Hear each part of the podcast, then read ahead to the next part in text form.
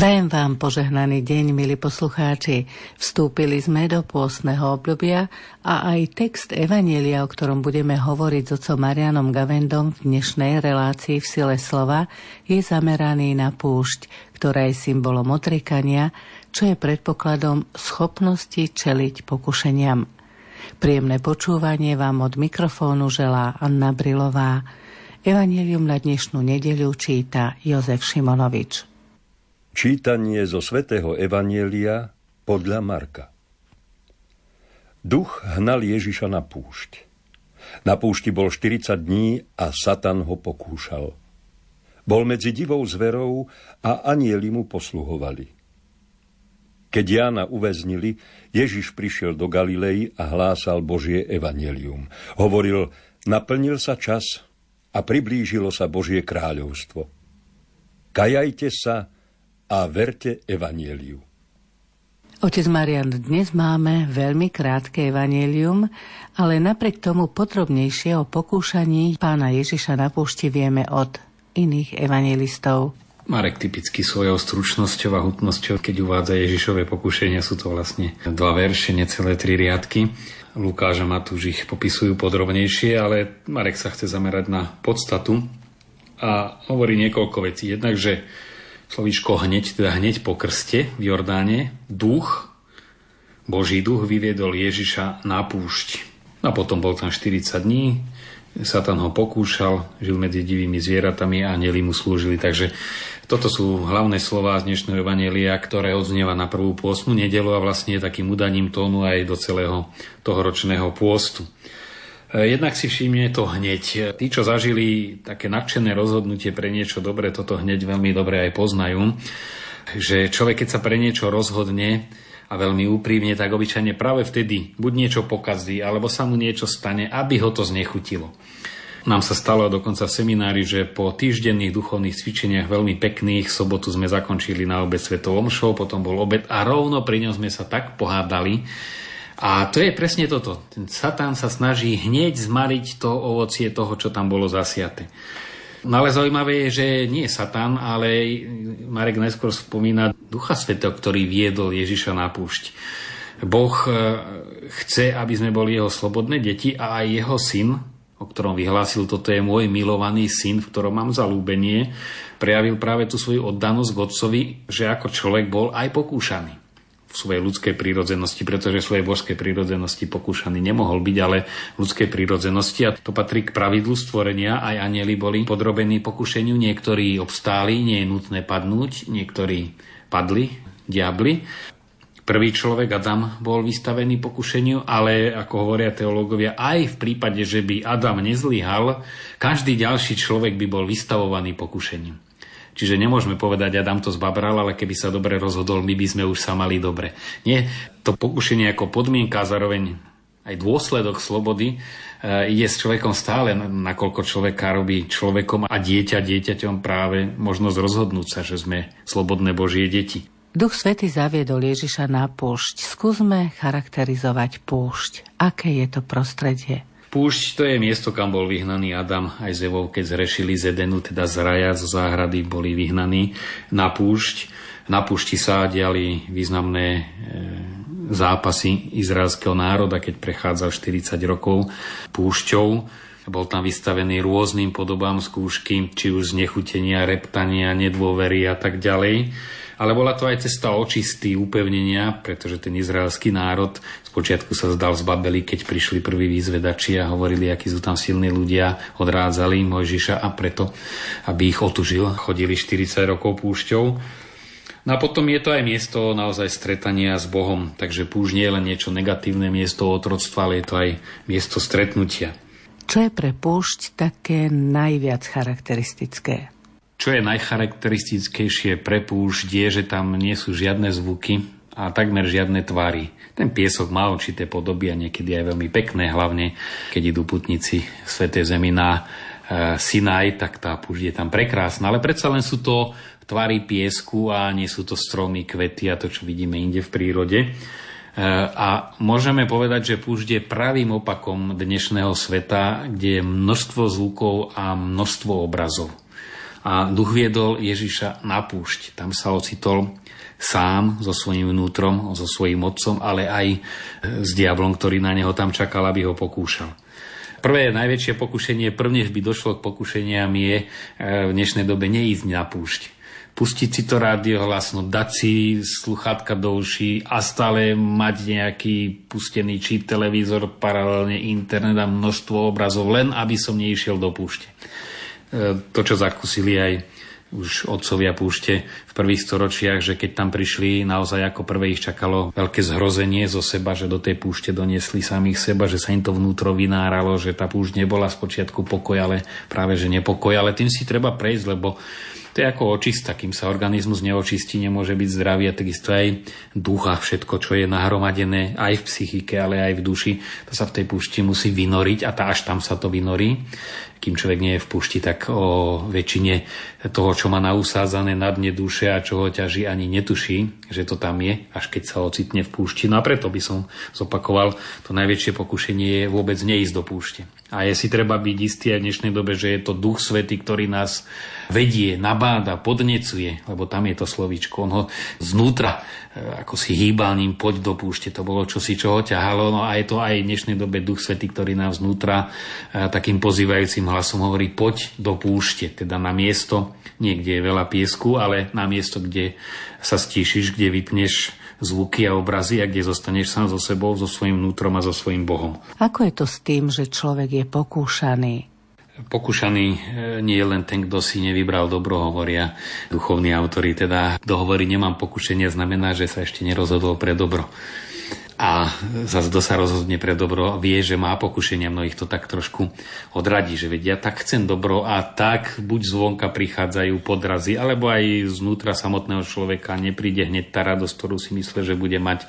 No to je nutný sprievodný zjav každého dobra, je práve pokušenie.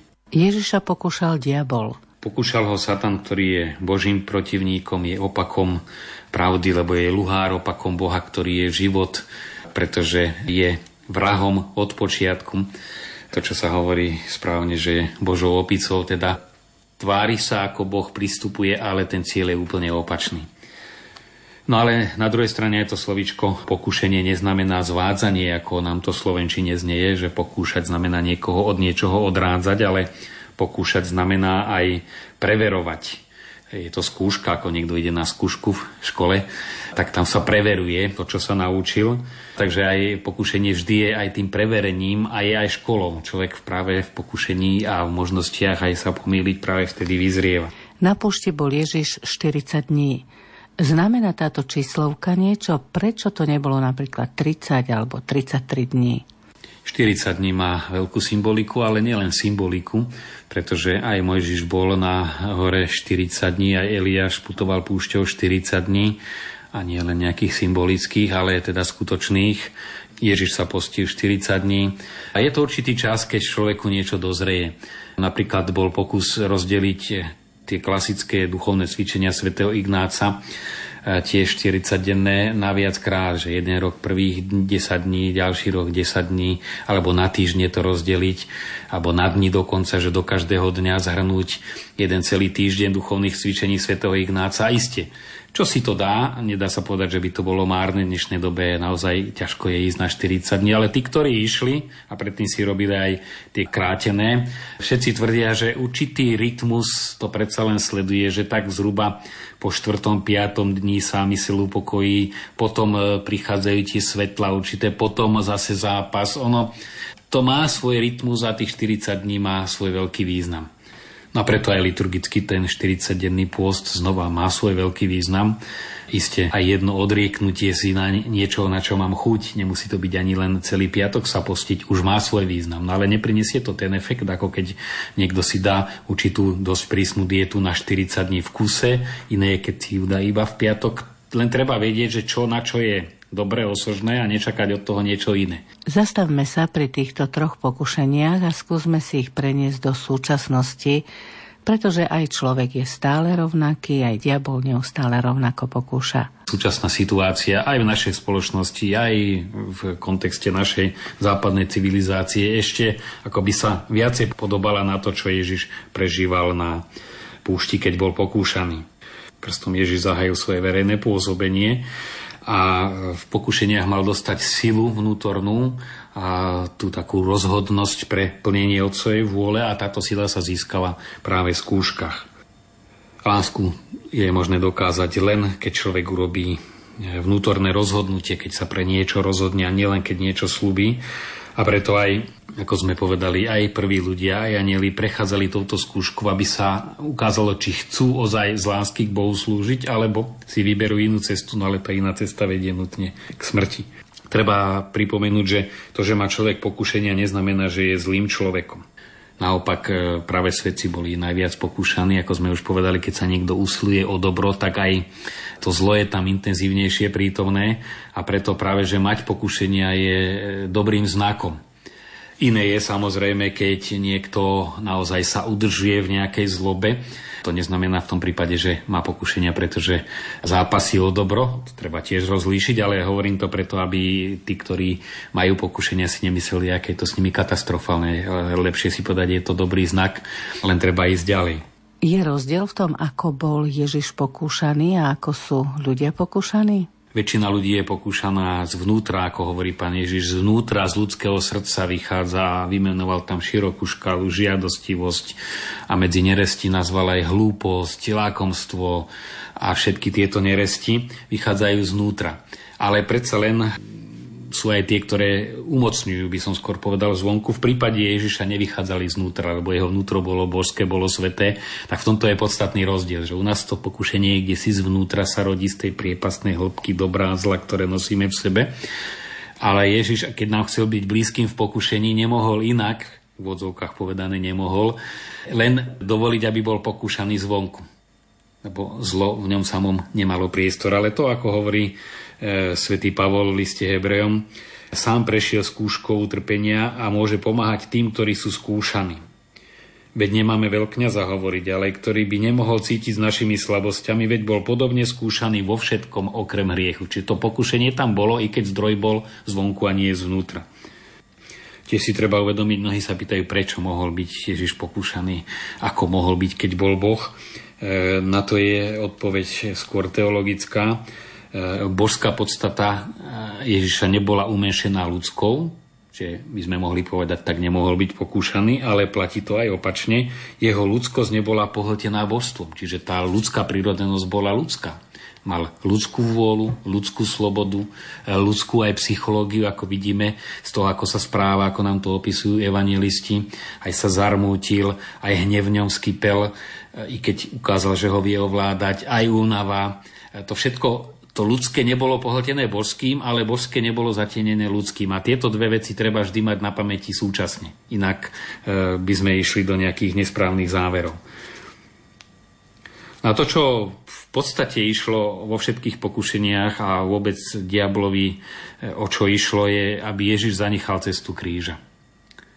Napokon aj Peter, keď Ježiš začal rozprávať učeníkom o tom, čo ho čaká v Jeruzaleme, že bude trpieť a že ho zabijú, ale tretí deň stane, začne mu Peter hovoriť veľmi láskavo, ako priateľ, Pane, to sa ti nemôže stať, mu hovorí Satan, lebo to je podstata toho satanského pokušenia, zanechať cestu kríža. A môžeme sa pozrieť zbližša, ako konkrétne sa toto pokúšanie zanechať kríž prejavuje.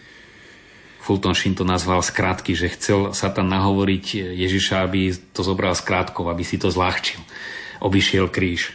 No ale tým pádom Satan vedel, že by to vyhral, lebo keby Ježiš sa vzdal kríža, tak by sme neboli vykúpení a jeho príchod by vlastne vyšiel na zmar, keby Ježiš podľahol tomuto pokušeniu.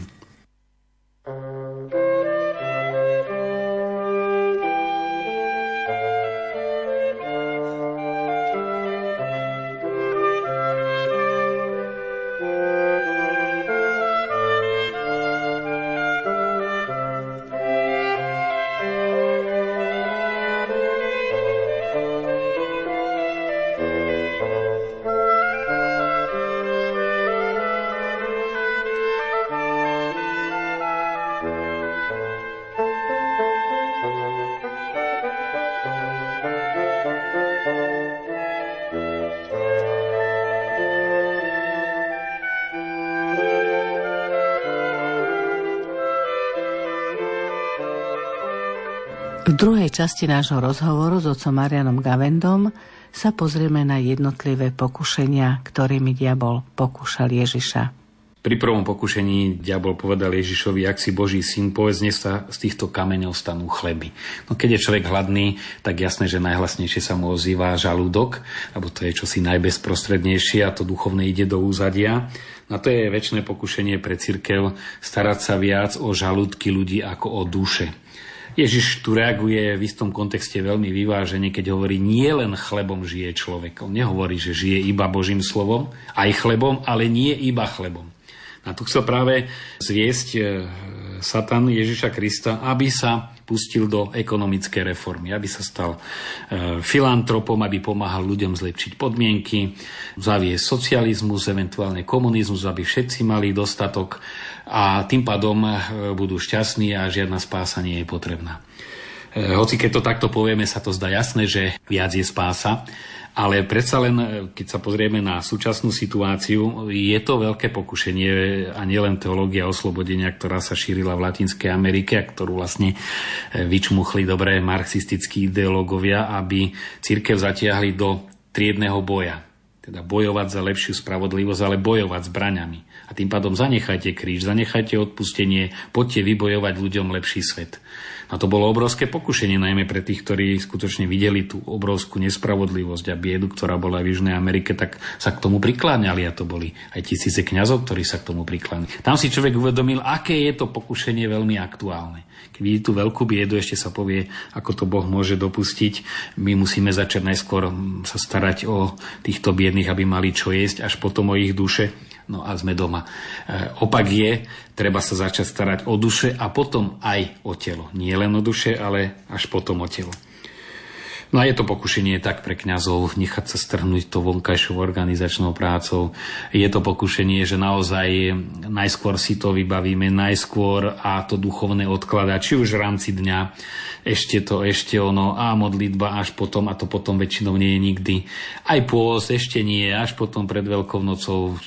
Tá tendencia odložiť to duchovné v prospech toho bezprostredného materiálneho je v nás, že toto pokušenie je každodenné. Nie tak samozrejme výrazne ako v prípade Ježiša, že tam išlo o všetko, ale v tými jednotlivými krokmi aj my sa rozhodujeme buď pre Božiu cestu, alebo pre ľudskú, ktorá ale nevedie k spáse.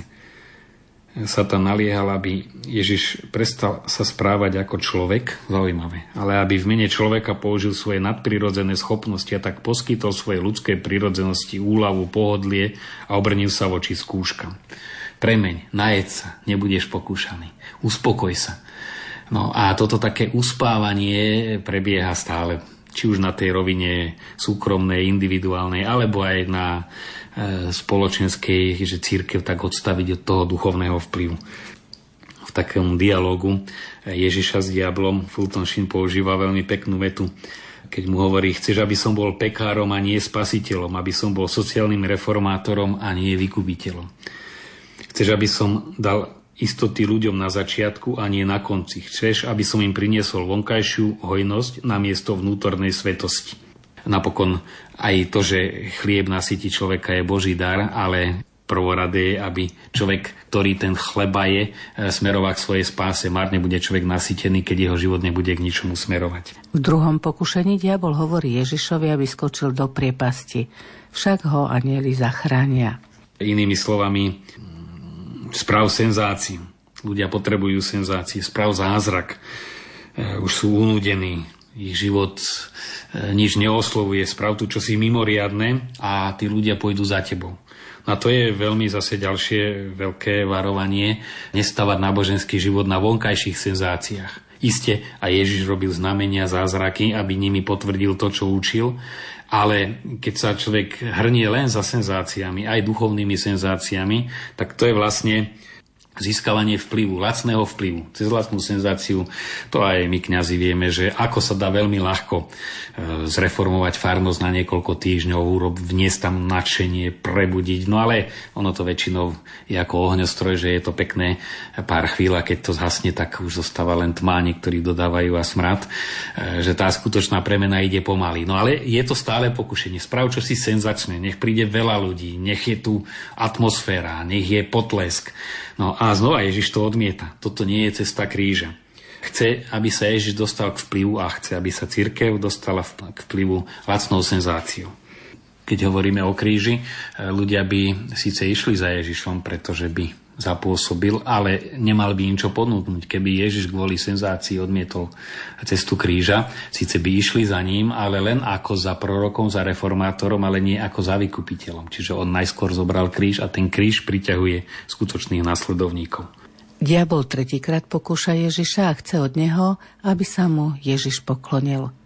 To je to najdiabolskejšie pokušenie. Myslieť si, že keď znova zanecháme cestu kríža, a to sme videli za socializmu, len trošku sa k nám pridajte a môžete aj prednášať na fakulte vy kňazi, môžete byť vo dobrej farnosti, len sa stiahnite a schvaľujte náš sociálny program a zanechajte duchovný program. A to pokušenie nebolo len vtedy, samozrejme, v dnešnej dobe prichádza vo veľmi rôznych obmenách. Inými slovami, diabol slúbil, dám ti zem, ale pod podmienkou, že ju nezmeníš. Ak sa mi pokloníš, síce bude tvoja, ale vlastne budeš sa mi kláňať a ty mi ju dobrovoľne ako určitý môj nájomca odovzdáš.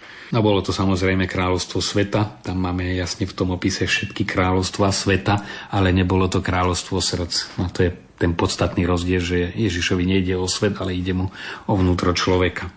No a je aj to pravdou, že keď Kristus získa človeka, tak cez človeka vstupuje aj do sveta. Znova tu nie je odmietnutie sveta, ale pokušenie bolo v odmietnutí cesty kríža. No a fakticky toto posledné pokušenie pokloniť sa diablovi, to je pokušenie Antikrista. No a to je veľmi aktuálna téma.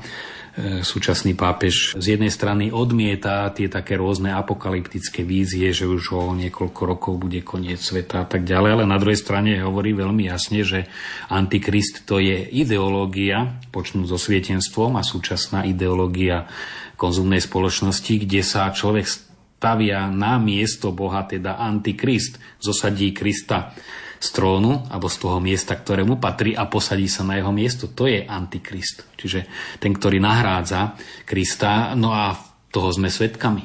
Nemusíme čakať, že to bude nejaký konkrétny človek, ale tá doba Antikrista, tá mentalita antikristovská je tu. Boli sme svedkami pred pár dňami. Predseda konferencie biskupov jednal s jednotlivými stranami. Boli zverejnené témy, o ktorých jednali. To sú témy o byti či nebyti, o prežití, neprežití, v našom prípade nášho národa, ale to isté sa týka aj Európy alebo celého sveta. Ale politológovia reagovali, tu je proti demokracii, to je niečo, čo cirkev nesmie robiť. Inými slovami, táto demokracia nepropustí, aby sa tu jednalo o prežitie a o budúcnosť. A to je presne toto. To je to kráľovstvo človeka, ktorý si nechce tam nechať vpustiť ani cirkev, ktorá samozrejme zastáva Božie záujmy. No a v kontexte týchto pokušení by som povedal aj ako aktualizáciu, lebo vidím, že ľudia sa veľmi nechávajú vypumpovať tým, čo sa deje. Som bol v jednom obchode, kde sa predavačka sťažovala, hovorí, nikdy sme sa s mužom nepohádali a teraz, ak kvôli blbej politike, až na smrť sme sa pohádali, až som z toho hnevu dostala pásový opár. Hovorí si, no nestojí to za to. Znova si treba uvedomiť, nič sa nezmení, ak sa nezmení srdce človeka. Žiadna vonkajšia reforma nič nezmení. A preto sa treba pýtať tých, ktorí ponúkajú rôzne lacné návody na zmeny, akým spôsobom, v čom, akým smerom chcete zmeniť srdce človeka.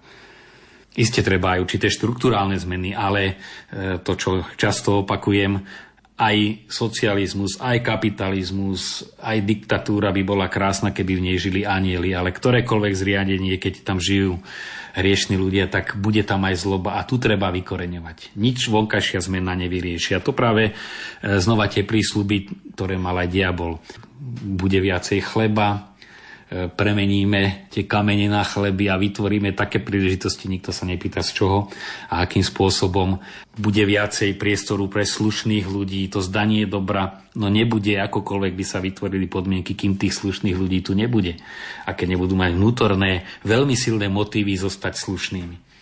A preto je dôležité získať si odstup, nadhľad, aby naozaj táto mentalita ľudí nepohlcovala, lebo strhne to k nenávisti a ešte tej zloby, ktorej už je veľmi veľa v spoločnosti, práve preto, že sa vzdialuje od Boha a nepripúšťa, aby Boh mal čo hovoriť do života spoločnosti. Súčasná atmosféra je taká, že nepripúšťa, aby tu vôbec Boh niečo mohol povedať, alebo cirkev v Božom mene, aby mohla niečo povedať, čo je dobré a zlé. To sa zdá absolútne nepriateľné. Vy, kňazi, si vašim veriacim v kostole hovoríte, čo chcete, ale v spoločnosti vy nemáte čo hovoriť. No a to je presne táto atmosféra odmietania Boha. No a preto je veľmi dôležité nenechať sa tým naplniť, ale si uvedomiť, my tu ponúkame skutočnú alternatívu vnútornou zmenou. Ako to dnešné evanjelium aplikovať do praxe, otec Marián?